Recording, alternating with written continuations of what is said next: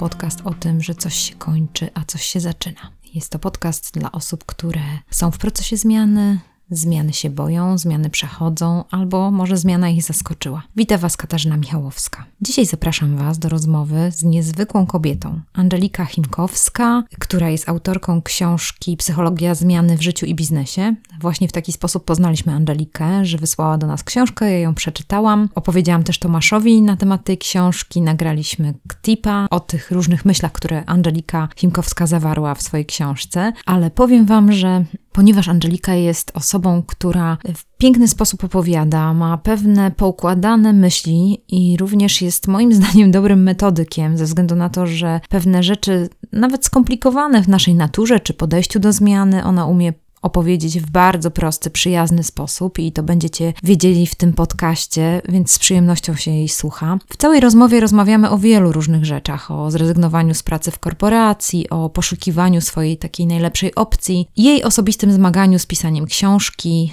jak w ogóle to zrobić, żeby książkę napisać. Również rozmawiamy o social mediach, o LinkedInie rosnącym w siłę, jak można go wykorzystać. A cała rozmowa kończy się pięknie, dlatego że rozmawiamy o wychowaniu dzieci. Podobał mi się cały proces naszej rozmowy, ze względu na to, że kiedy słuchałam na początku Angeliki, to sobie myślałam, ojejku, to jest taka wykształcona kobieta, która po prostu takie ma doświadczenie w biznesie i tak dalej, i tak dalej. A później, kiedy szliśmy w tym procesie rozmowy dalej i dalej, poznawałam ją lepiej i odkrywałam, jak jest integralną osobą. Jest naprawdę zintegrowana, nie jest taką osobą, która jest tylko skupiona na biznesie czy na tym, żeby tylko rozwijać swoją karierę, ale tak naprawdę jest fajną mamą, patrzy fajnie też na swoją rodzinę, to też jest super, że, że można to usłyszeć w końcówce tego podcastu, dlatego zachęcam Was do posłuchania do samego końca, bo odkryjecie też Angelikę, może taką, którą nie znaliście do tej pory, mam nadzieję. Przyjemna rozmowa, dużo mądrych myśli, rozmawiamy o tym, że, że nie ma takiego wyłącznika, gdy go załączymy, to będziemy mieli święty spokój. Rozmawiamy o tym, jak sobie radzić ze strachami, jak wchodzić w nowe rzeczy, jak pracować, jak robić plan. Różne, różne inne rzeczy tutaj padną, więc Jestem przekonana, że ten podcast, jak wiele innych na stacji Zmiana, jest bardzo wartościowy. Naprawdę za każdym razem, gdy tnę podcast, pracuję nad nim, to cieszę się, że mogę wysłać taką wartościową treść w naszą sieć, dlatego że jeżeli wy skorzystacie z tego, jeżeli was to w jakiś sposób zbudowało, czy, czy nie wiem, pokazało wam drogę, czy odkryliście coś, to będzie mi bardzo miło. A jeżeli napiszecie do mnie o tym, to już w ogóle będzie mi mega miło. Kasia Małpa, stacjazmiana.pl. Chętnie przyjmę każdy e-mail lub jak chcecie to napisać na facebookowym naszym profilu lub twitterowym, to też będzie mi bardzo miło. W każdym razie zapraszam Was do słuchania. Rozmowę jeszcze prowadzimy razem z Tomkiem i do usłyszenia za tydzień.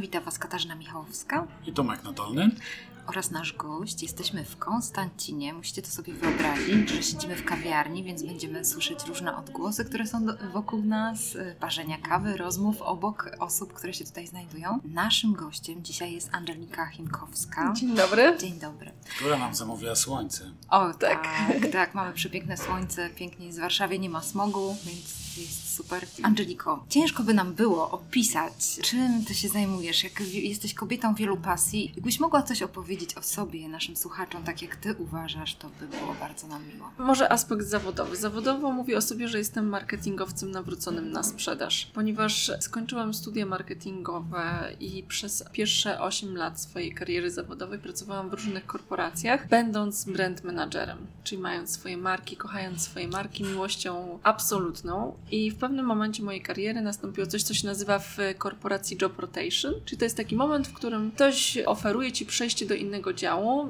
na jakiś określony z góry czas, po to, żeby tam nabyć pewnych umiejętności. Kiedy w przyszłości będziesz zarządzać firmą, będziesz wiedział na własnej skórze, jak wygląda praca w każdym z tych działów. Oczywiście, jak ja to usłyszałam jako marketingowiec, spodziewałam się awansu, dla mnie to była po prostu, to było jak przejście na ciemną stronę mocy, ale pomyślałam sobie takiej rzeczy, kurczę, już nigdy nie usłyszę na spotkaniu ze sprzedażą, ty nie wiesz, co to znaczy praca w sprzedaży, ty nie wiesz, co to znaczy praca z klientem, ty nie wiesz, co to target, więc poszłam.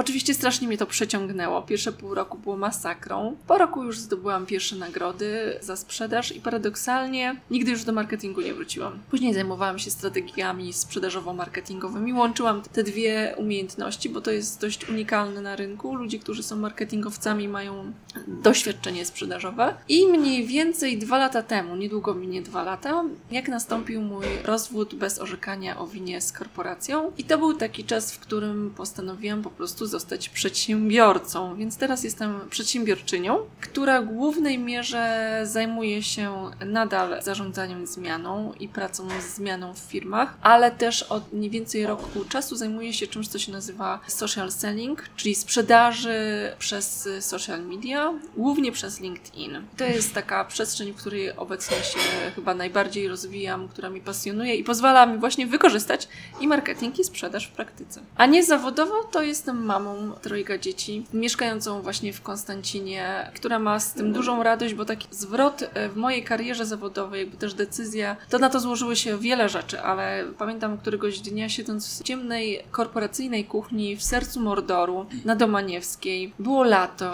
i sobie pomyślałam, Angelika, chyba coś poszło nie tak. Użyłam tam takiego mało e, kulturalnego słowa pomiędzy niektórymi słowami. Zobacz, siedzisz w ciemnej korporacyjnej kuchni i płacisz ludziom, żeby zajmowali się twoimi dziećmi i mieszkali w twoim domu w Konstancinie, a ty siedzisz tutaj i co ty tutaj robisz? I to był taki punkt zwrotny, który sobie pomyślałam, że może pójdę i obiorę inny kierunek. Główna obawa, jaką wtedy miałam, w tamtym momencie umiałam zarabiać tylko pieniądze pracując w korporacjach, więc zastanawiałam się, ale czy ja potrafię inaczej zarabiać pieniądze? Czy ja będę w stanie się utrzymać e, siebie, e, naszą rodzinę, trójkę dzieci? Oczywiście mam męża, ale biorę odpowiedzialność za całą naszą rodzinę. I to był taki punkt zwrotny, który doprowadził wieloma stacjami do miejsca, w którym obecnie jestem.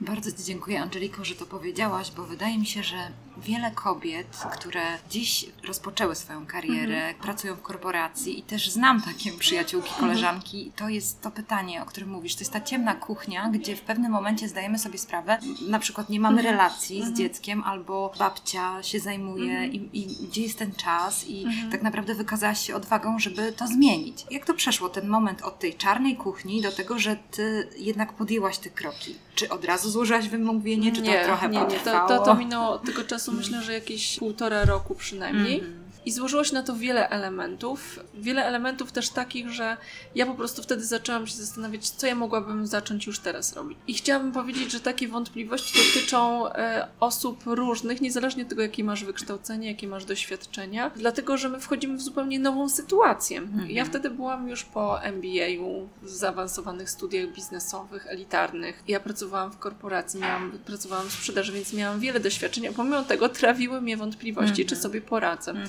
Więc jeżeli ktoś słucha i myśli sobie, że istnieją ludzie, którzy nie mają takich wątpliwości, to nie. Większość nas się boi, tylko niektórzy mają odwagę działać pomimo strachu. Właściwie nie znam ludzi, którzy się nie boją, bo ten strach nam towarzyszy za każdym razem. Teraz, kiedy prowadzę działalność, kiedy jest już stabilnie, kiedy mam dochody, kiedy nie muszę się bać o kolejny miesiąc, to jakby mam strachy związane z wejściem na kolejny etap, gdzie muszę zatrudnić ludzi, zastanawiam się, kogo zatrudnić, w którym kierunku pójść, którą z propozycji wybrać która będzie właściwa, która nie, więc ten strach, te obawy nadal są, tylko na innych przestrzeniach. Odpowiadając na pytanie, jak to się wydarzyło u mnie, ja zaczęłam robić dodatkowe rzeczy.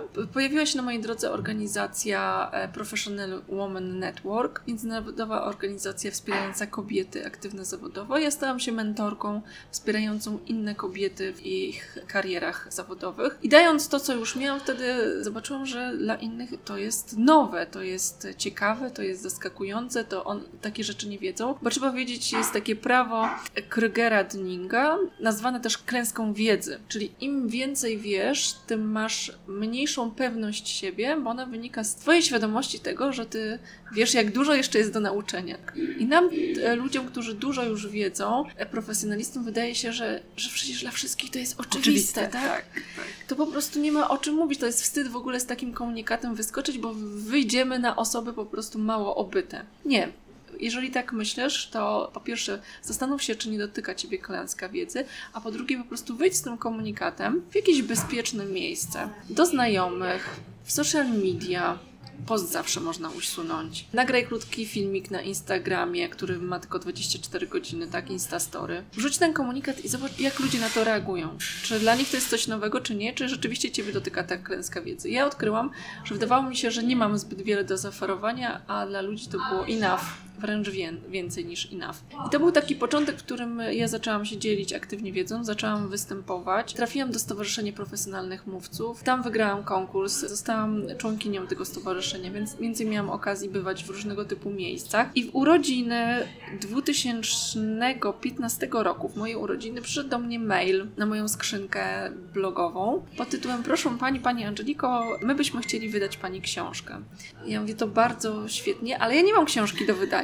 Więc w odpowiedzi dostałam, to proszę ją napisać, a my ją wydamy. Nie są. I ja sobie pomyślałam, fajnie, ale nie z wami. Dlatego, że ja lubię podchodzić do swojego życia w taki sposób, że myślę sobie, jak ma się wydarzyć coś ważnego, coś dużego, to sobie myślę, Angelika, ale jakie jest Twoje marzenie? O czym tak naprawdę marzysz i chciałabyś, żeby to wyglądało? Może boisz się nawet to marzenie wypowiedzieć, żeby po pierwsze może nie spotkać się z takim rozczarowaniem, kiedy to się nie wydarzy, nie spotkać się z zawiścią innych osób, ale pomyśl sobie, gdybyś miała wydać książkę, to z kim byś chciała tą książkę wydać? Pomyślałam o dwóch wydawnictwach, o One Press i o MT Business. I o MT Business szczególnie pomyślałam, dlatego że MT Business wydał moją ulubioną książkę w ostatnim czasie Esencjalista. I sobie pomyślałam, wow, jeżeli oni by wydali moją książkę, byłabym na jednej półce z moim ulubionym po prostu autorem i książką, która dużo dobrego zrobiła w moim życiu. I napisałam propozycję wydawniczą do tych dwóch wydawnic, modląc się, żeby chociaż jedno się zgodziło. Zgodziły się dwa, więc musiałam wybierać. I ten przełom, i właśnie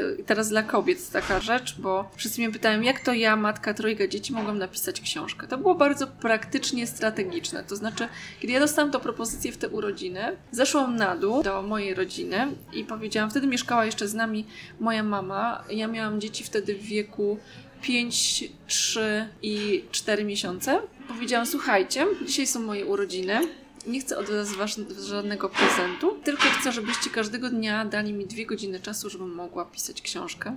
Bo właśnie podjęłam decyzję, że napiszę książkę. Jeszcze nie wiem, z kim ją wydam, ale ją napiszę. I wtedy moja mama powiedziała: Dobrze, to ja się zgadzam, że dwie godziny dziennie zajmę się Leonem, żebyś mogła pisać tą książkę. Pisałam ją od tego grudnia do dokładnie 12 sierpnia.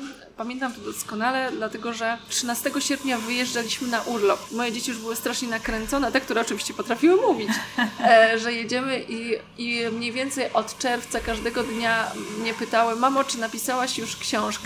Ponieważ wiedziało, że jak skończę pisać książkę, to jest ten czas, kiedy wyjeżdżamy na wakacje. I to był taki przełom, w którym z jednej strony pokazałam tą wartość, działam tą wartość, książka została bardzo dobrze przyjęta. Dała mi też podstawy do tego, żeby poczuć się ekspertem w tym, co, co mówię, co głoszę. Zebrała dobre recenzje, uwiarygodniła mnie też przede wszystkim jako osobę, która zajmującą się z tematem zmiany. I to był taki punkt zwrotny, w którym ja pomyślałam sobie też, kurczę, jeżeli napisałaś książkę z trójką dzieci, bo ja sobie pomyślałam też właśnie jedna ważna rzecz, o której też wspominam. Kiedy przyszła ta propozycja, to sobie pomyślałam, ale czy to jest dobry czas? Bo często się tak zastanawiam, czy to jest ten dobry czas. I tak zsiadłam i pomyślałam, ale przecież nigdy już nie będziesz miała mniej dzieci. Przecież nie chciałabyś mieć mniej dzieci, prawda? Więc na co czekać? Oczywiście są lepsze i gorsze momenty, ale w, w tamtej sytuacji uznałam, że ten moment lepszy, czyli kiedy mój syn będzie miał prawdopodobnie 3 lata, kiedy pójdzie do przedszkola, nie szybko nastąpi, więc nie ma na co czekać. Po prostu trzeba się zorganizować w tej sytuacji, w jakiej jestem. I mniej więcej od marca codziennie wstawałam o 5 rano, siadałam, pisałam do 7, później e, odprawiałam dzieci do przedszkoli, te starsze, i później mama brała Leona na te obiecane dwie godziny. Czasem to było więcej, czasem mniej, różnie to bywało, jak to w życiu, ale finalnie skończyłam ten projekt. I to był taki kolejny etap e, przełomowy w, w dojściu do miejsca, w którym jestem. Angelika, niesamowitą rzeczą jest to, że ty, kobieta wykształcona, mama dzieciom, e, mówisz o tej odwadze, Mhm. że, że sama się przyznajesz do tego, że towarzyszy ci lęk, że Mhm. to jest jednak jakaś bariera. Czy możesz coś więcej na ten temat powiedzieć? E, jest takie w nas takie pragnienie ułudne czegoś, co nazywamy świętym spokojem. I sobie myślimy, wmawiamy sobie, że a tylko, a tylko moje dziecko pójdzie do przedszkola i odetchnę, a tylko zrobię ten projekt w pracy i odetchnę, a tylko znajdę męża, znajdę żonę, to mi pozwoli odetchnąć i w końcu wnikliwy obserwator, uważny obserwator swojej rzeczywistości zauważy, że kiedy wydarzają się tego typu momenty, to magicznie w tym samym momencie pojawia się nowy projekt, który nie pozwala nam odetchnąć, mieć poczucie świętego spokoju. To spowodowało, że ja przestałam szukać momentu odetchnięcia. Jest taka fajna książka. Ja ją, uwielbiam ją szukać, słuchać w podróży. To jest stulatek, który wyskoczył oknem i zniknął świetna. W podróż naprawdę świetnie się słucha. Główny bohater ma takie powiedzenie: jest jak jest i będzie jak będzie. Wiem, że głębia tego powiedzenia powala. Natomiast w kontekście tego, o czym rozmawiamy, po prostu uważam, że trzeba przyjąć te strachy, wyjść im naprzeciw, powiedzieć: strachu, wiem, że jesteś, boję się to jest fakt. Nie będę tego wypierać. Wszyscy się bo boją, ja też się boję. Znajdźmy rozwiązanie, co w tej sytuacji może spowodować, że będę mogła działać pomimo strachu i spowoduje, że będę, będę czuła się bardziej pewna siebie, że sobie podołam, tak? te wszystkie doświadczenia, o których wspomniałam, one nie spowodowały, że e, ja się nie boję. One spowodowały raczej, że poczułam pewność w sobie, że niezależnie jak będzie, poradzę sobie, znajdę sobie rozwiązanie e, i to wcale nie znaczy, że ja będę w tym sama, że ja taka supermenka sobie poradzę, tylko zakładam, że po prostu znajdę ludzi, znajdę wsparcie, znajdę rozwiązanie, zbuduję sobie świadomie wsparcie w postaci okoliczności, które na co dzień mi towarzyszą, żeby mieć takie poczucie bezpieczeństwa, że dam sobie radę. Jest trudno, boję się, są wyzwania, ale dam sobie radę. A ja, ja mam takie czy trakcie pisania książki, bo to jest fajny przykład rzeczy, która mm. ma początek, koniec. Trzeba wiele etapów. Wiele etapów. Po drodze na pewno było 15 powodów, dla których trzeba to przerwać. Ja Czy... raczej zbudowałam sobie 15 powodów, dla których nie mogę tego przerwać. Wziąłaś zaliczkę. Nie, nie podpisałam umowę. Co twoim zdaniem jest kluczowe, żeby coś takiego doprowadzić od początku do końca?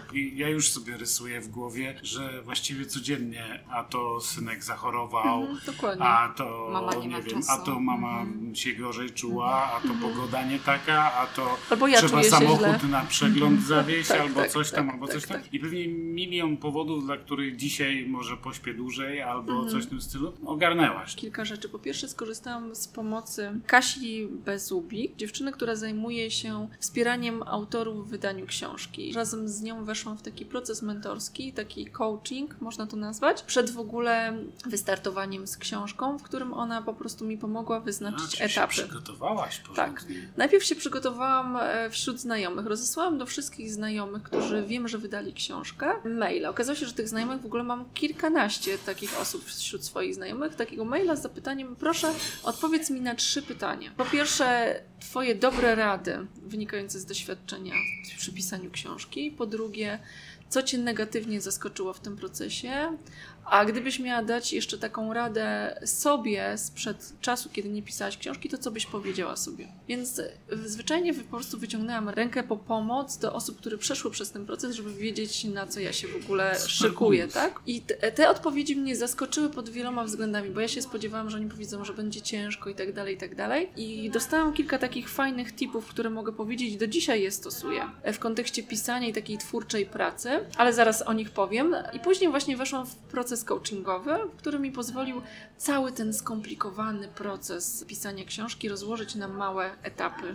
I później podpisałam umowę z wydawnictwem na 400 tysięcy znaków, czyli wiedziałam, że będę musiała uderzyć w klawiaturę przynajmniej 400 tysięcy razy, e, co przeraża oczywiście ta liczba. Mhm. Powiem więcej, wiedziałam, że będę musiała uderzyć przynajmniej z 600 tysięcy razy, bo to jest tak jak każdy twórca, żeby coś skroić, to z reguły bierzesz większy materiał, z którego, z którego coś kroisz. Ale sam ten proces właśnie z Kasią spowodował, że ja nie odbiegałam na boki, że ja wiedziałam, co w każdy, na każdym etapie chcę zawrzeć, więc nie szukałam, nie odbiegałam, bo też był z jednej strony 400 tysięcy znaków niby dużo, ale finalnie okazało się, że to jest mało, że ja muszę być taka bardziej konkretna i, i teraz widzę to wielokrotnie, jak dostaję e, informację zwrotną od ludzi, którzy czytali moją książkę, oni piszą, twoja książka jest mega konkretna, nie odbiegasz na boczne tematy i tak dalej. To jest wynik właśnie tego, że, że ta książka została dobrze zaplanowana.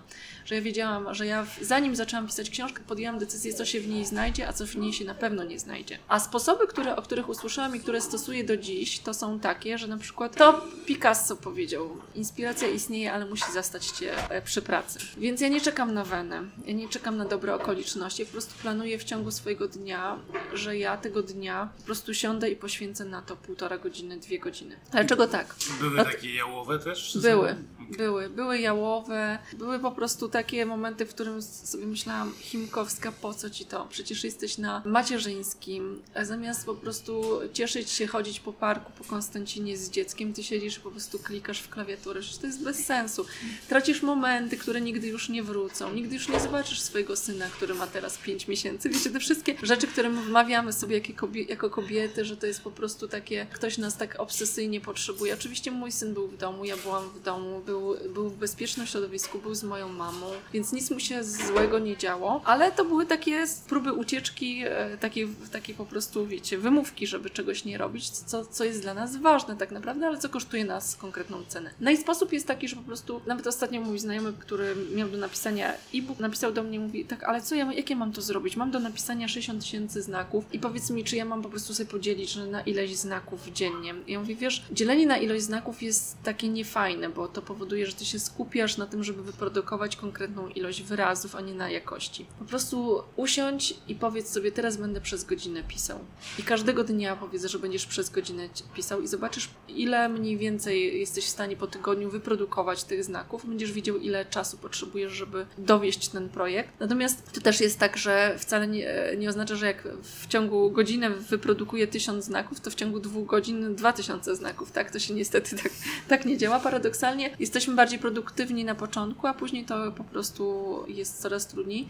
Trudna jest też w ogóle redakcja tekstu, takiej już, bo oczywiście cały proces polega na tym, że ty dajesz pewien tekst, on już jest przez ciebie kilkakrotnie przetrawiony, ocienkowany, pogrubiony z różnych stron i tak dalej, a później on trafia jeszcze do redakcji, więc to nie jest koniec tego procesu. I drugi sposób, który stosuję do dzisiaj, e, taki z neurobiologii wynikający bardziej, ja siadając do pracy, kiedy w domu były jeszcze dzieci, nakładałam słuchawki i słuchałam Jasmine Levy. Bardzo lubię Jasmine Levy i muzykę. I teraz mam tak, wyrobił się we mnie odruch Pawłowa, to znaczy, kiedy siadam do komputera i słyszę w muzyce Jasmine Levy, to mnie to jest z nagla mojego mózgu, że teraz piszemy. Polecam w tworzeniu nawyków, to się nazywa trigger, czyli taki wyzwalacz, który powoduje, że my nawykowo wchodzimy w pewne zachowanie i dla mnie takim wyzwalaczem jest muzyka, która powoduje, że dla mnie mózg wtedy słyszy, to jest teraz czas e, na pisanie. Tak jak wyzwalaczem mogą być buty do biegania, które stoją przy Twoim łóżku, kiedy rano się budzisz i widzisz buty do biegania. Tak jak wyzwalaczem dla nałogowych palaczy jest kawa,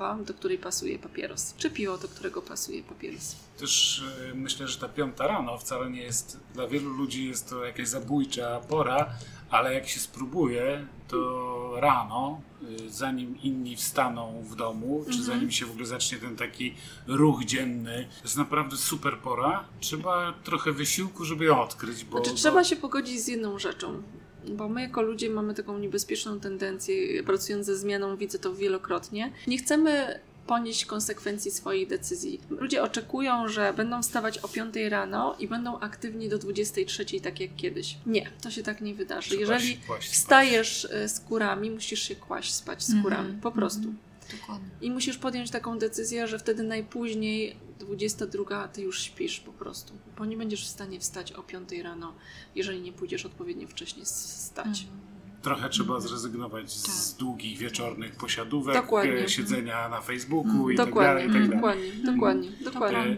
No dobra, a powiedz, bo tak mam takie wrażenie, tak się akurat złożyło, Aha. że my chyba z rok szukaliśmy dogodnego terminu dla nas całej trójki, żeby Aha. się spotkać. Aha. W międzyczasie przepłynęło wiele wody w rzekach. Ta książka była takim kolejnym etapem. Mhm. Sama tu powiedziałaś, jak dużo ona potwierdziła, dała ci takiego Odwagi. po angielsku powiedzmy endorsementu, tak. ale właśnie co się działo potem? Jak, jak, jak odcinałaś od, tych, od tego wstawania o 5 rano, napisania, wydania? Jak z tego skorzystałaś? Ja w, ciągle jestem w procesie twórczym, ponieważ ja prowadzę bloga Angelika Cafe i może nie tak regularnie jak jeszcze kiedyś, nieustannie tworzę, nie, nieustannie tworzę treści. Moja komunikacja z moimi klientami odbywa się głównie przez content marketing, czyli przez tworzenie. I napisanie książki spowodowało, że ja po prostu trzymałam ten proces twórczy. Teraz znowu zaczynam wstawać o 5 rano, bo znowu wchodzę w pisanie e, e-booka, a później książki, która ukaże się w przyszłym roku, mam nadzieję. Ale co ciekawe, powiem tak ku odwadze dla wszystkich, ja miałam w tym roku napisać książkę. Ja już rozmawiałam z wydawnictwem, wydawnictwo było otwarte na to, żeby wydać tą książkę i e, miała ta książka być poświęcona tematowi odporności psychicznej, czyli czemuś, co jest związane ze zmianą, co jest uniwersalne dla nas. Rozmowy się rozpoczęły na temat tego, już wstępnie ustaliśmy terminy. Ja miałam ją pisać jeszcze z jedną osobą, ale ja podjęłam decyzję, że ja nie, nie napiszę tej książki. Dlatego, że w moim biznesie, w tym co robię, moi klienci zaczęli być bardziej zainteresowani tematami związanymi z social sellingiem i ja uznałam, że dobudowywanie do tematu zmiany jeszcze odporności psychicznej i social sellingu jest tak szerokim zakresem i o ile temat zarządzania zmianą pomaga mi bardzo w pracy z klientami, bo jak ja rozmawiam o social sellingu, czyli przez komunikację, przez social media, dla wielu osób jest to bariera wejścia w ogóle w social media, pokazania się na, na social mediach, szczególnie w aspekcie biznesowym, to te tematy zmianowe mi bardzo pomagają ale odporność psychiczna już mocno odjechała i ja pomimo wstępnej deklaracji musiałam po prostu pochylić głowę i powiedzieć przepraszam, ale ja tego nie zrobię, -hmm. nie dowiozę tego. Po prostu przeestymowałam się, jeżeli zainwestuję czas w tą książkę, nie zrobię wielu innych rzeczy, które uważam, że na tym etapie są ważniejsze. To tylko pokazuje też Angelika, że no masz jakąś taką w sobie kształt, czy, czy nie wiem, takie podejście, że na stawiasz na te priorytety, że masz jakieś priorytety i według tych... Właśnie, właśnie, właśnie, dobrze, że mówisz priorytety. No. Bo chciałam powiedzieć, e, że do XIX wieku słowo priorytety nie istniało. Słowo priorytet wywodzi się od słowa prior, pierwszy, jedyny, najważniejszy. Więc ile rzeczy może być pierwszych, jedynych i najważniejszych? Jedno, no tak? tak? My mówimy o priorytetach. Mhm. Właściwie, jeżeli mielibyśmy mówić o priorytetach, to wolałabym takie określenie hierarchia. Mhm. Mhm. Tak, hierarchia, gdzie ustawiamy znowu coś, co jest najważniejsze, mniej ważne. I tu chodzi o te wartości. O te wartości, o wartości tak. E, też o wartości, też chodzi wartości. o cele. Mhm. I myślę, że warto o tym wiedzieć, że priorytet, jakby uwolnić się od takiego ułudnego myślenia, że jesteśmy w stanie zrobić dużo rzeczy naraz. Po prostu nie jesteśmy. Ja mówię, że jesteśmy w stanie wszystko osiągnąć, ale nie wszystko naraz. Jeśli mogę tylko zapytać, bo ten proces decyzyjny, on jakby jest w kontrze do tego, jak podejmowałaś pewne zobowiązanie przed sobą, przed mhm. wydawnictwem do napisania książki, a teraz tutaj mówisz o czymś, co ostatecznie w tym procesie decyzyjnym, kiedy go skonfrontowałaś z, z drabiną Aha. najważniejszych rzeczy, to y, jednak uznałaś, że z czegoś rezygnujesz. Mhm. Kiedy uważasz, że to jest dobra decyzja i nie masz poczucia porażki, tylko po prostu mówisz, odpuszczam, nie zrobię. Każdy z nas ma zawsze mhm. taką ochotę coś odpuścić, czegoś nie zrobić, bardziej niż coś zrobić, prawda? Znaczy niewielu z nas ma takie mocno zadaniowe i podchodzi do życia mhm. jak do wyzwania i jedno wyzwanie kończy, natychmiast mhm. idzie na następne. Okej, okay, są zdobywcy szczytów w Himalajach. Ja takich ludzi szanuję, ale większość z nas ma w sobie dużo chęci do ucieczki przed wyzwaniami. Tak mhm. I, I w jaki sposób ty to robisz? Żebyś miała takie poczucie, że to nie jest żadna przegrana, tylko to jest po prostu mój wybór. Ja coś wy, wybrałam i tak dalej. Mm. Bo rozumiem, że tak to dzisiaj... Znaczy, tak, po to świadomie powiedziałam o tym w gruncie rzeczy niedotrzymania przeze mnie słowa. W takim sensie my nie, nie zaczęliśmy jeszcze pisać tej książki. To mm. były zaawansowane rozmowy. Ja wycofałam się z, tej, z tego projektu, dając wolną rękę dziewczynie, która miała ze mną tą książkę mm. pisać, że ona sobie po prostu, niech ona sobie napisze ją sama, beze mnie. Ja ewentualnie mogę jakiś tam rozdział napisać, w jakiś sposób ją wesprzeć w tym procesie. Świadomie o tym mówię i pokazuję to na zewnątrz, żeby nie było takiego błędnego wyobrażenia, że ja podejmuję tylko dobre decyzje, że wstaję rano i mam plan na cały swój dzień i po prostu go sukcesywnie realizuję i rano Uf. siadam dumna z siebie, że wow, to był, to, jest, to, to był taki dobry dzień. Nie, są dni porażkowe, kiedy nic mi się nie udaje, są, są dni, kiedy wpadam w social media i spędzam tam zbyt dużo czasu, znieczulając się na rzeczywistość i uciekam. Chyba tak to można nazwać. Uciekam od trudnych decyzji i konfrontacji z trudnymi decyzjami. Jako osoba wielu talentów chciałabym zrobić wszystko i trudno mi podejmować decyzje o odcinaniu, ale powiem Wam historię, która też będzie obrazowana u mnie niedługo na blogu. Jest to historia o, o człowieku, który pojechał na wystawę największych dyni. Więc przyjechali farmerzy z całej okolicy, każdy przywiózł wielkie dynie i ta, która okazała się największa, oczywiście zdobyła najwięcej e, uznania i pewien reporter go pyta, no to proszę nam powiedzieć, jaki jest, jaki jest sukces? Czy to chodzi o ziemię, czy to chodzi o o to, że ma Pan jakieś w ogóle unikalne i autorskie środki do podlewania tej dyni, że ona tak e, świetnie rośnie. No w czym tkwi tajemnica Pana sukcesu? Ten człowiek mówi w odcinaniu. W odcinaniu jak to w odcinaniu? Bo kiedy wyrasta dynia, to na łodydze zaczynają się pojawiać kolejne pędy. I zaczynają rosnąć kolejne, kolejne dynie, małe dynie. I tak naprawdę Wybieram najpierw najlepsze ziarno, zasadzam je w najlepszą ziemię, jaką mam, podlewam regularnie, ale główne zadanie polega na tym, żeby nieustannie odcinać, ponieważ te małe dynie odcinają e, środki odżywcze, w przyszłości też słońce tej dyni, która ma zostać największą dynią.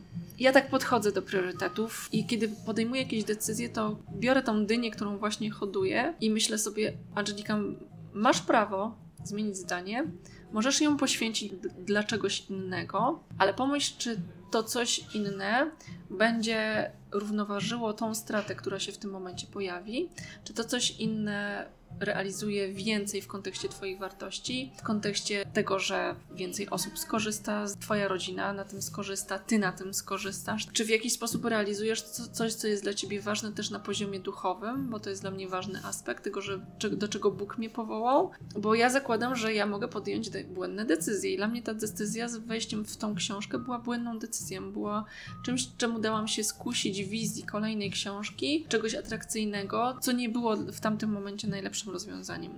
I zakładam, że nie wszystkie moje decyzje są dobrymi decyzjami. I daję sobie prawo do tego, żeby pomyśleć sobie, e, wieczorem powiedzieć, to była zła decyzja. Ale nauczyłam się sporo odporności psychicznej i teraz taka, taki tip też dla, dla słuchaczy. Ludzie odporni psychicznie, zbadano ludzi odpornych psychicznie od tych, którzy są mniej odporni psychicznie, a jak wiemy, odporność psychiczna jest jednym z takich elementów, który powoduje, że my realizujemy swoje cele, bo nie boimy się wchodzić w różne odważne projekty, I raczej Mam... jest wrodzona, nie? E, nie do końca, nie do końca. Okay. Jest uwarunkowana, wrodzona też o tyle, że jeżeli mamy środowisko, które e, jest pełne wyzwań, nie przekraczających naszych możliwości i stymuluje nas do wyzwań, to wtedy my mamy dobro. Odporność psychiczna też jest wspierana przez społeczeństwo i co ciekawe są społeczeństwa mniej i bardziej odporne psychicznie. My należymy do społeczeństw mniej odpornych psychicznie z jednego prostego względu, ze względu na historię, bo dziecko, które zostało w przeszłości w jakiś sposób skrzywdzone, miało wyzwania, które przekraczało jego możliwości uniesienia tego psychicznie i, i fizycznie. Do końca życia ma tak, taką lukę w sobie, taką rzecz, która powoduje, że wchodzenie w wyzwania to dziecko kosztuje więcej energii, w związku z tym jest w stanie mniej na siebie wziąć. I my jako naród jesteśmy takim narodem, który ma taką lukę w sobie. Natomiast dodatkowo jako część Europy Zachodniej, takiej kultury, która jest przesiąknięta elementem takiej kultury anglosaskiej i amerykańskiej, jesteśmy mocno indywidualistycznym społeczeństwem, gdzie to ty musisz sobie radzić sam, gdzie to ty musisz to udźwignąć, gdzie to ty chcesz być gwiazdą, gdzie to ty chcesz być najważniejszy. Lepiej sobie radzą społeczeństwa azjatyckie, Japonia, Chiny, gdzie społeczność jest ważniejsza niż jednostka. Co powoduje oczywiście, że ta jednostka często jest poświęcana na rzecz społeczności, ale z drugiej strony, ty będąc częścią społeczności, masz taki background za sobą, takich ludzi, którzy zawsze za tobą staną, którzy będą walczyć o ciebie nie jesteś sam w tej walce. Ale wracając do pytań odnośnie tego odporności psychicznej i czego ja się też nauczyłam, to w kontekście właśnie takich różnego typu porażek, podejmowania decyzji, ja zakładam sobie tak, podejmuję decyzję i za jakiś czas zadaję sobie pytanie: Angelika, czy ta decyzja była dobra? A jeżeli zła, to czego mnie to nauczyło? Czego dowiedziałam się o sobie, czego dowiedziałam się o innych. Jeżeli to dotyczy innych, to zastanawiam się, jakie symptomy muszę czytać w innych osobach, żeby na przykład kolejny traf, raz nie trafić na osobę, która będzie chciała mnie wykorzystać w biznesie, mój know-how, moją wiedzę i po prostu, że tak powiem, przyjechać się na moich plecach, bo też mam takie historie za sobą. I ludzie, którzy są odporni psychicznie, zbadano, że różnią się od tych, którzy nie są odporni, tym, że zadają sobie zupełnie inne pytania. Ludzie nieodporni psychicznie zadają sobie pytanie, dlaczego znowu mnie to spotkało? Dlaczego znowu podjęłam błędną decyzję? Dlaczego znowu okazałem się idiotą? Dlaczego znowu okazałem się ofiarą?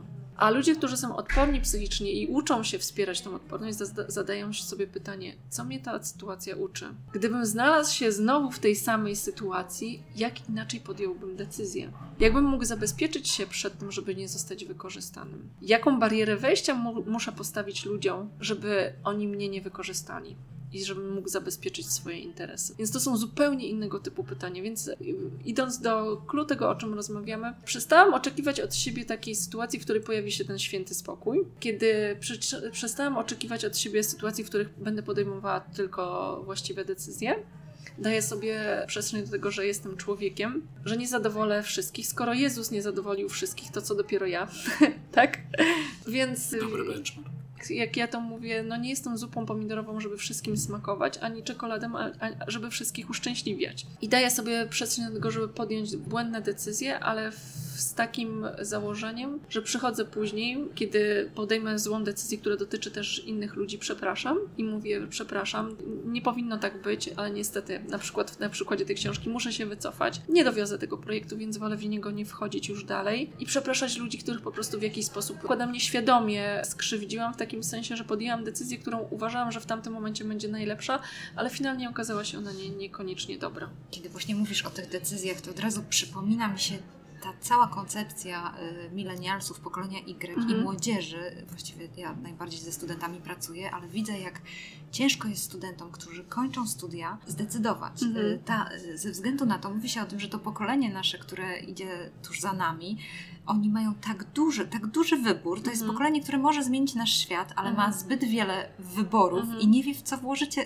tak, ręce. Tak. I często lądują gdzieś tam w Starbucksie albo w McDonaldzie, bo ciągle czekają na tą swoją najbliższą szansę. I tak naprawdę to jest jedna rzecz, która mi przychodzi w kontekście decyzji, a druga rzecz to jest to, co powiedział też Santorski, że kiedyś się wybierało między jednym jogurtem a drugim i tylko posmutniliśmy z powodu tego, że jeden jogurt odstawiliśmy, a teraz mamy 25 tak, jogurcików tak, tak, i musimy zesmutnić 24 razy, tak. żeby opłakać te wszystkie rzeczy. No i chciałam się Ciebie zapytać, jak, jak sobie radzisz z tym smutkiem, no bo tak jak Ty jesteś no, kobietą profesjonalistką, myślę sobie przed Tobą no milion takich możliwości mhm. włożenia rąk w różne rzeczy i, i Ty według tych swoich wartości, hierarchii wybierasz coś, ale jednak no gdzieś tam to ucieka, nie? Gdzieś już Cię tam nie będzie, mhm. nie? Że tak. ten efekt FOMO, to tak, tak się tak, teraz tak, nazywa. Tak, tak, jak to Fear sobie of missing out. Tak, jak mhm. tutaj sobie tym... Zdecydowanie opłakuję, że, że nie mogę być w wszystkich fajnych miejscach i spotkać się z wszystkimi fajnymi mm. ludźmi, z którymi się chciałabym spotkać, ale po pierwsze, ja mam strategię na swoje życie. Z racji tego, że to jest moje życie, uważam, że to jest moja odpowiedzialność realizować te rzeczy, które chcę zrealizować w tym życiu.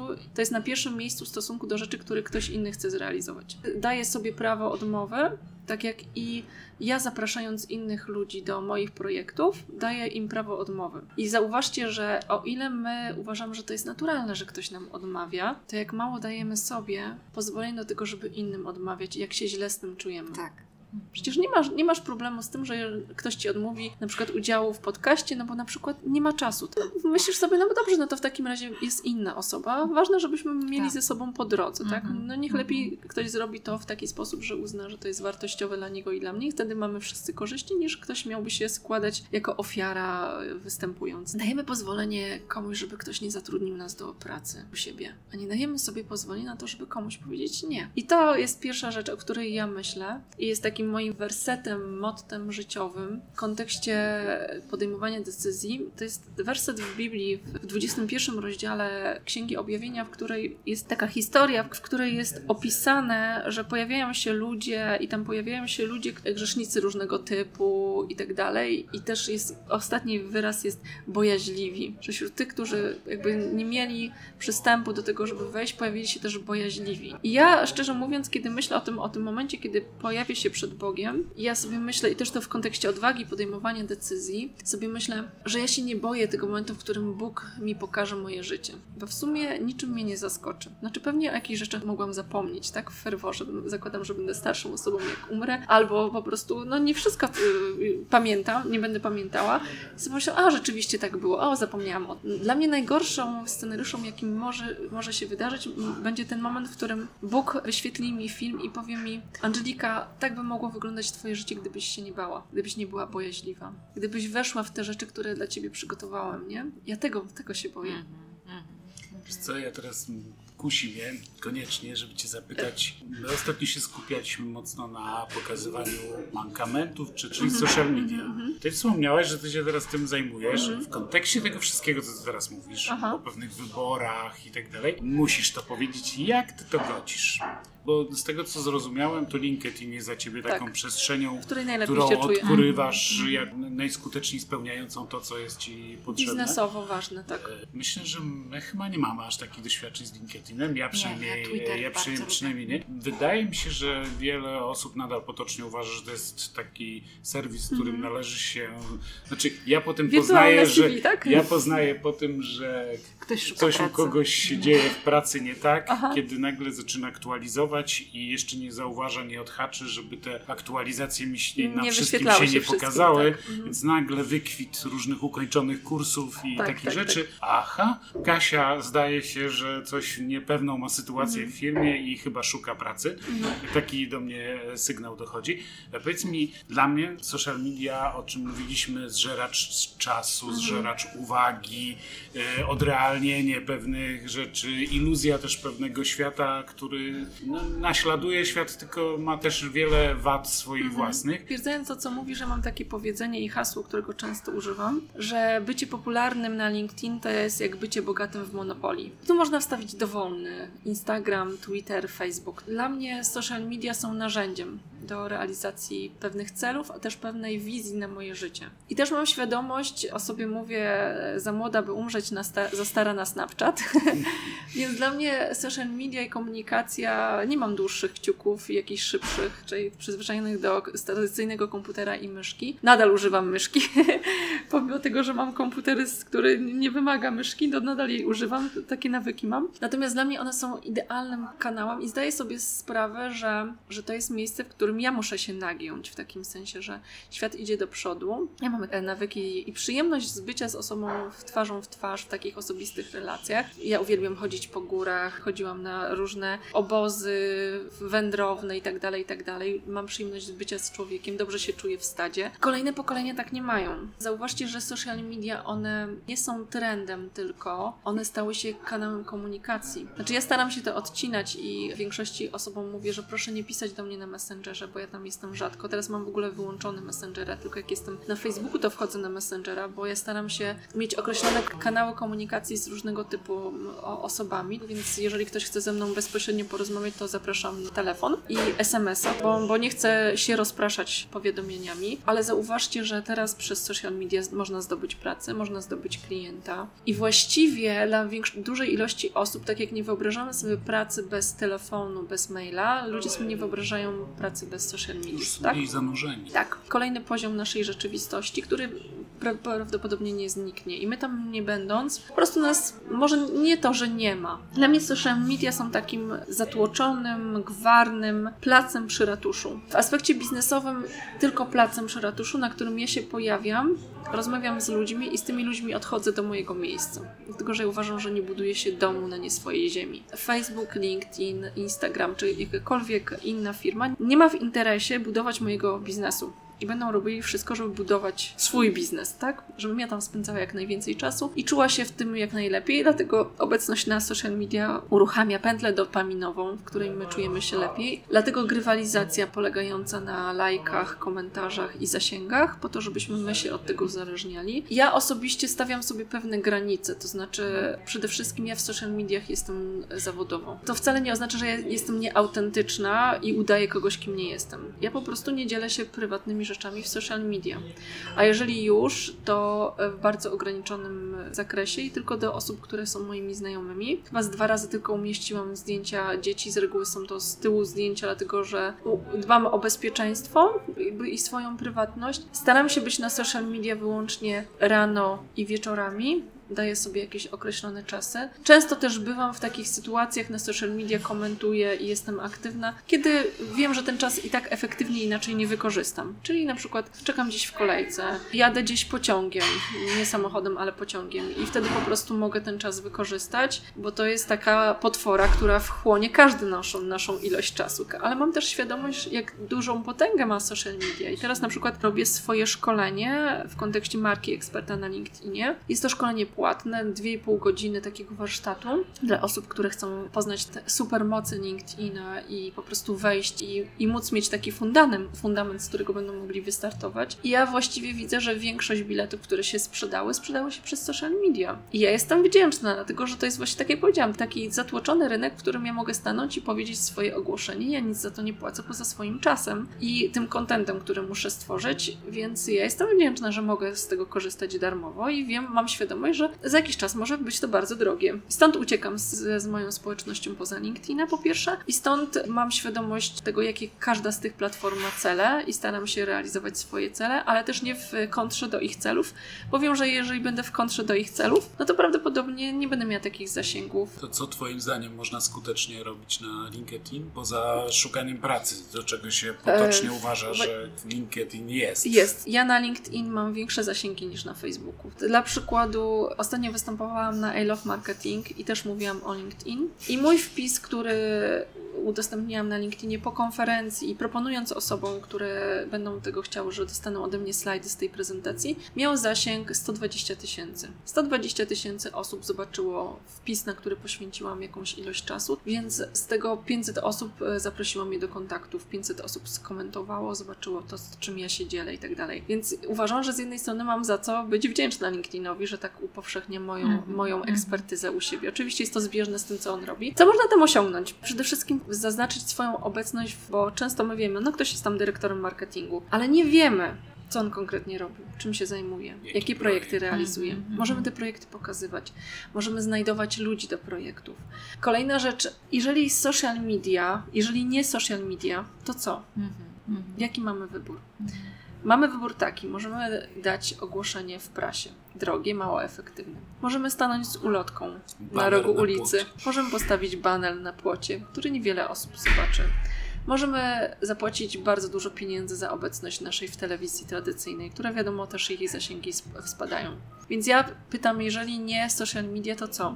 Jaką mamy alternatywę, bo oczywiście chętnie odcięłabym się, skorzystałby na tym mój wzrok, mój kręgosłup, miałabym więcej czasu, ale nie widzę alternatywy póki co. Ja cenię sobie LinkedIna za kilka rzeczy. Po pierwsze, na LinkedInie spotykam się z ludźmi z imienia i nazwiska, co powoduje, że ja wiem, z kim mam do czynienia i takie osoby kładą w momencie interakcji ze mną swoją twarz. To nie jest anonimowa osoba pod nikiem Boluś, czy cokolwiek innego, czy Merlin, ale konkretna osoba ze zdjęciem, z imieniem i z nazwiskiem. Więc ja uważam, że jeżeli ktoś wtedy świadomie wchodzi w interakcję ze mną, ma, zakładam, większe dobre intencje i daje większe zaufanie niż na innych social mediach. Po drugie, jesteśmy tam w aspekcie wyłącznie biznesowym, a dla mnie obecność, moja obecność w social media ma aspekt wyłącznie biznesowy. Czy ja jestem na Facebooku, czy jestem na Twitterze, czy jestem na LinkedInie, ja jestem tam wyłącznie biznesowo, żeby komunikować światu, że robię takie i takie rzeczy, że to jest ważne, pokazywać, co jest ciekawego się dzieje na świecie, bo ja zakładam, może błędnie, że niewiele osób interesuje, co ja dzisiaj jem na obiad. Może błędnie, może nie, ale zakładam, że to może być interesujące nam, dla małej grupy osób. Można to wykorzystać do kontaktowania się z klientami, można przyciągać potencjalnych klientów. Ja zdobywam e, osoby na warsztaty i do współpracy głównie przez LinkedIna, wskutek czego nie płacę żadnym agencjom, nie e, płacę za reklamę w internecie, nie za reklamy w radio i tak dalej, co by było alternatywą do tego, no przecież trzeba się gdzieś pokazać. Po trzecie, pomyślmy sobie o takim procesie, w którym ja teraz będę niedługo współpracowała z dużą korporacją zatrudniającą kilkadziesiąt tysięcy osób. I wyobraźmy sobie proces dotarcia do osób decyzyjnych, z tak zwanej ulicy. I zależnie czy to będzie cold calling, czyli ja zadzwonię na recepcję, albo nawet zdobędę telefon do tej osoby i zadzwonię, powiem dzień dobry, nazywam się tak i tak i zacznę opowiadać. Jeżeli będzie to cold mailing, czyli po prostu zacznę wysyłać zimne maile. Poziom reakcji i jakby prawdopodobieństwo pozytywnego zakończenia się sukcesem takiego próby zdobycia... Tak, to to lotek. Po pierwsze, cold calling i cold mailing wymaga naprawdę dużej częstotliwości, czyli trzeba pewnie wykonać z tysiąc telefonów, żeby mieć jakiś efekt, jaka to jest ilość czasu i tak dalej, więc jesteśmy w stanie trafić do firm, do konkretnych osób, do których ciężko by nam było wejść z ulicy. Więc LinkedIn jest takim narzędziem i na tym polega cały social selling, gdzie mówi się o tym, że nie ma teraz B2B, czyli business to business, ani B2C, czyli business to customer, czyli dla tych osób, które nie znają tych pojęć, czyli business to business to jest kiedy firma sprzedaje firmie, a business to customer, czyli kiedy firma sprzedaje nam, czyli kiedy my na przykład idziemy do sklepu, jako niekoniecznie firmy, działalność, kupujemy coś. Ale to jest, jest age to age, czyli human to human. I my szczególnie w social media nie spotykamy się jako firma Coca-Cola, jako firma Batycki czy cokolwiek innego, tylko spotykam się jako ja, Angelika Chimkowska, prowadząca firmę Art of Change, z Iksińskim, który jest brand managerem w Coca-Coli na przykład i spotyka się człowiek z człowiekiem. I to jest takie też fajne w, w social mediach, gdzie my mamy szansę i nie twierdzę, że e, szansę po prostu z tym człowiekiem się spotkać, a takiej szansy nie mielibyśmy prawdopodobnie w innych okolicznościach.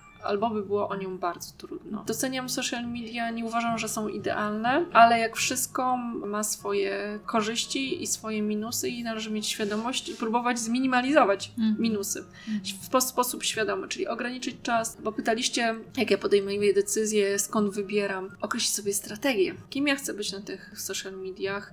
Nie kim, znaczy jestem sobą, ale w jakim aspekcie. Tak, tak. Mhm. Czy pokazuje wszystko, tak? Mhm, czy mhm. pokazuje wszystko i nie, nie stawiam sobie ograniczeń, czy pokazuje jakiś element mojej rzeczywistości. Jestem w tym autentyczna, ale jest to tylko element, ponieważ całość pokazuje najbliższym swoim przyjaciołom, rodzinie i tak dalej, no to, to, taką strategię należy sobie obrać i przede wszystkim przestrzegać tej strategii. Pomagają nam w tym różne narzędzia. Teraz iPhone fajnie wprowadził taką grywalizację i co tydzień pokazuje Ci, ile czasu dziennie średnio spędzasz przed telefonem i ja... Przecież trzeba sobie tą opcję włączyć. E, ja zmierzam do tego, żeby co tydzień to było coraz mniej. Mhm. Taki maksymalny czas, e, ja myślę, że on też mierzy rozmowy telefoniczne i wszystko, co robimy z telefonem. To teraz jestem gdzieś na dwóch dwóch, dwóch godzinach i trochę. Chciałabym zejść poniżej dwóch godzin. Dniowo? Nie, dziennie. No, dziennie. Nie, nie, nie. nie jeszcze, dziennie. że jeszcze Ci się udaje sprzedać szkolenia. E, nie, nie, no, e, ale ja używam telefonu do rozmowy z klientami, do publikowania no, i tak, tak dalej, więc do sprawdzania maili i tak dalej, więc e, ten telefon e, używam też go do słuchania podcastów, więc mam nadzieję, że to też mi nabija tak mocno ten czas.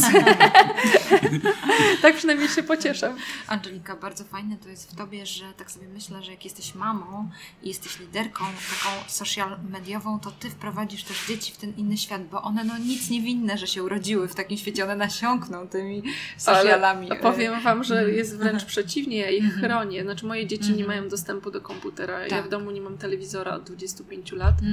Jest oczywiście, stworzyło się lobby, takie u nas gabinet cieni w postaci trójki dzieci, którzy nieustannie lobują, żeby ten telewizor się pojawił. Póki co nie ma jeszcze takiej siły, siły sprawczej, jakby nie znaleźliśmy argumentu, żeby, żeby się poddać tej, tej presji.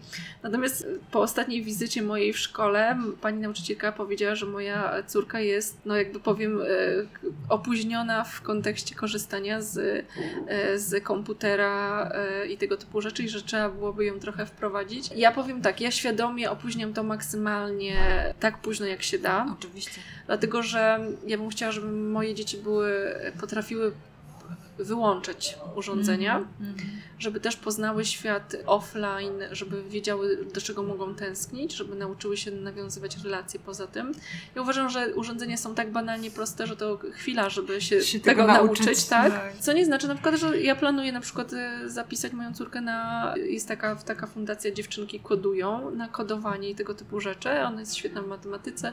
Generalnie jest na wielu polach u, u, uzdolniona, więc ja opóźniam jak -hmm. najbardziej i, i z drugiej strony chyba też, ja nie chcę być też, chyba nie będę nawet nawet inicjatorką wprowadzania ich w, w mhm. social media i tak dalej. Uważam, że niektóre rzeczy warto by było, żeby to ktoś z zewnątrz. Akurat jest, mam dzieci 8, 6 i 3, więc to jest taki moment, w którym moje dzieci jeszcze tak nie kwestionują bardzo mojego autorytetu. W takim sensie nadal uważają, że mama jest całym światem i mama wie dobrze i tak dalej. E, oczywiście buntują się i mówią nie, i że to jest niesprawiedliwe i dlaczego ich taki los spotkał. To jest nie fair. Natomiast ja staram się do takich kluczowych elementów zatrudniać osoby z zewnątrz. To znaczy zatrudniać w takim sensie, aranżować sytuację. I na przykład moje dzieci chodzą na Uniwersytet Dzieci. I tam mają też zajęcia z emocji, gdzie są uczone nazywania różnego typu emocji.